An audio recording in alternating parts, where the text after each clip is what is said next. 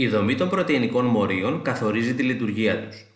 Σύμφωνα με τους μετριοπαθέστερους υπολογισμούς, στο ανθρώπινο σώμα υπάρχουν περισσότερες από 30.000 διαφορετικές πρωτεΐνες. Κάθε μια από αυτές εμφανίζει ένα ιδιαίτερο βιολογικό ρόλο.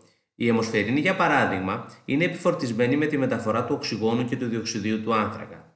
Το κολαγόνο είναι δομική πρωτεΐνη ιστών, παραδείγματος χάρη του συνδετικού ιστού, ενώ τα ένζημα επιταχύνουν τις αντιδράσεις που γίνονται μέσα στο κύτταρο.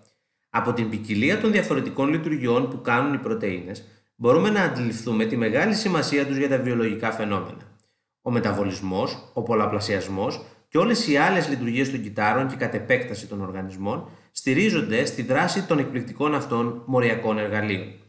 Είναι δικαιολογημένο να αναρωτιόμαστε πώς είναι δυνατόν μόρια τα οποία είναι φτιαγμένα από τα ίδια είδη αμινοξέων να παρουσιάζουν τόσο διαφορετικές λειτουργίες. Την απάντηση θα τη βρούμε αν προσπαθήσουμε να εντοπίσουμε εκείνο το στοιχείο που διαφοροποιεί τις πρωτεΐνες μεταξύ τους. Αυτό είναι η διαφορετική αλληλουχία των αμινοξέων, δηλαδή η διαφορετική πρωτοταγής δομή σε συνδυασμό με τις διαφορετικές ομάδες R. Όταν η σειρά των αμινοξέων είναι διαφορετική, η δυνατότητα να σχηματιστούν δεσμοί ανάμεσα στις πλευρικές ομάδες αμινοξέων βρίσκεται σε διαφορετικά σημεία της πεπτιδικής αλυσίδας.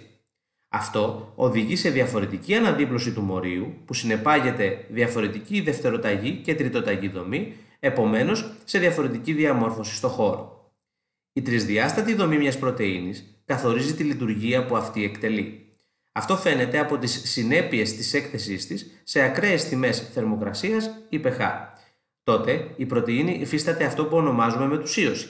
Σπάζουν δηλαδή οι δεσμοί που έχουν αναπτυχθεί μεταξύ των πλευρικών ομάδων καταστρέφεται η τρισδιάστατη δομή της και η πρωτεΐνη χάνει τη λειτουργικότητά της. Χαρακτηριστικό παράδειγμα αποτελεί η αλλαγή της υφής του ασπραδιού του αυγού κατά τη θέρμανση. Από διαυγές διάλειμμα πρωτεϊνικών μορίων γίνεται λευκό, αδιαφανές και συμπαγές.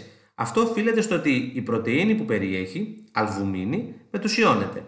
Σε αυτήν την κατάσταση είναι εμφανές ότι δεν μπορεί να επιτελέσει πλέον τη λειτουργία για την οποία υπάρχει ως συστατικό του αυγού.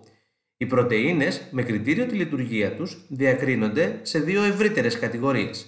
Τις δομικές που αποτελούν δομικά συστατικά των κυτάρων και κατ' επέκταση των οργανισμών και τις λειτουργικές που συμβάλλουν στις διάφορες λειτουργίες.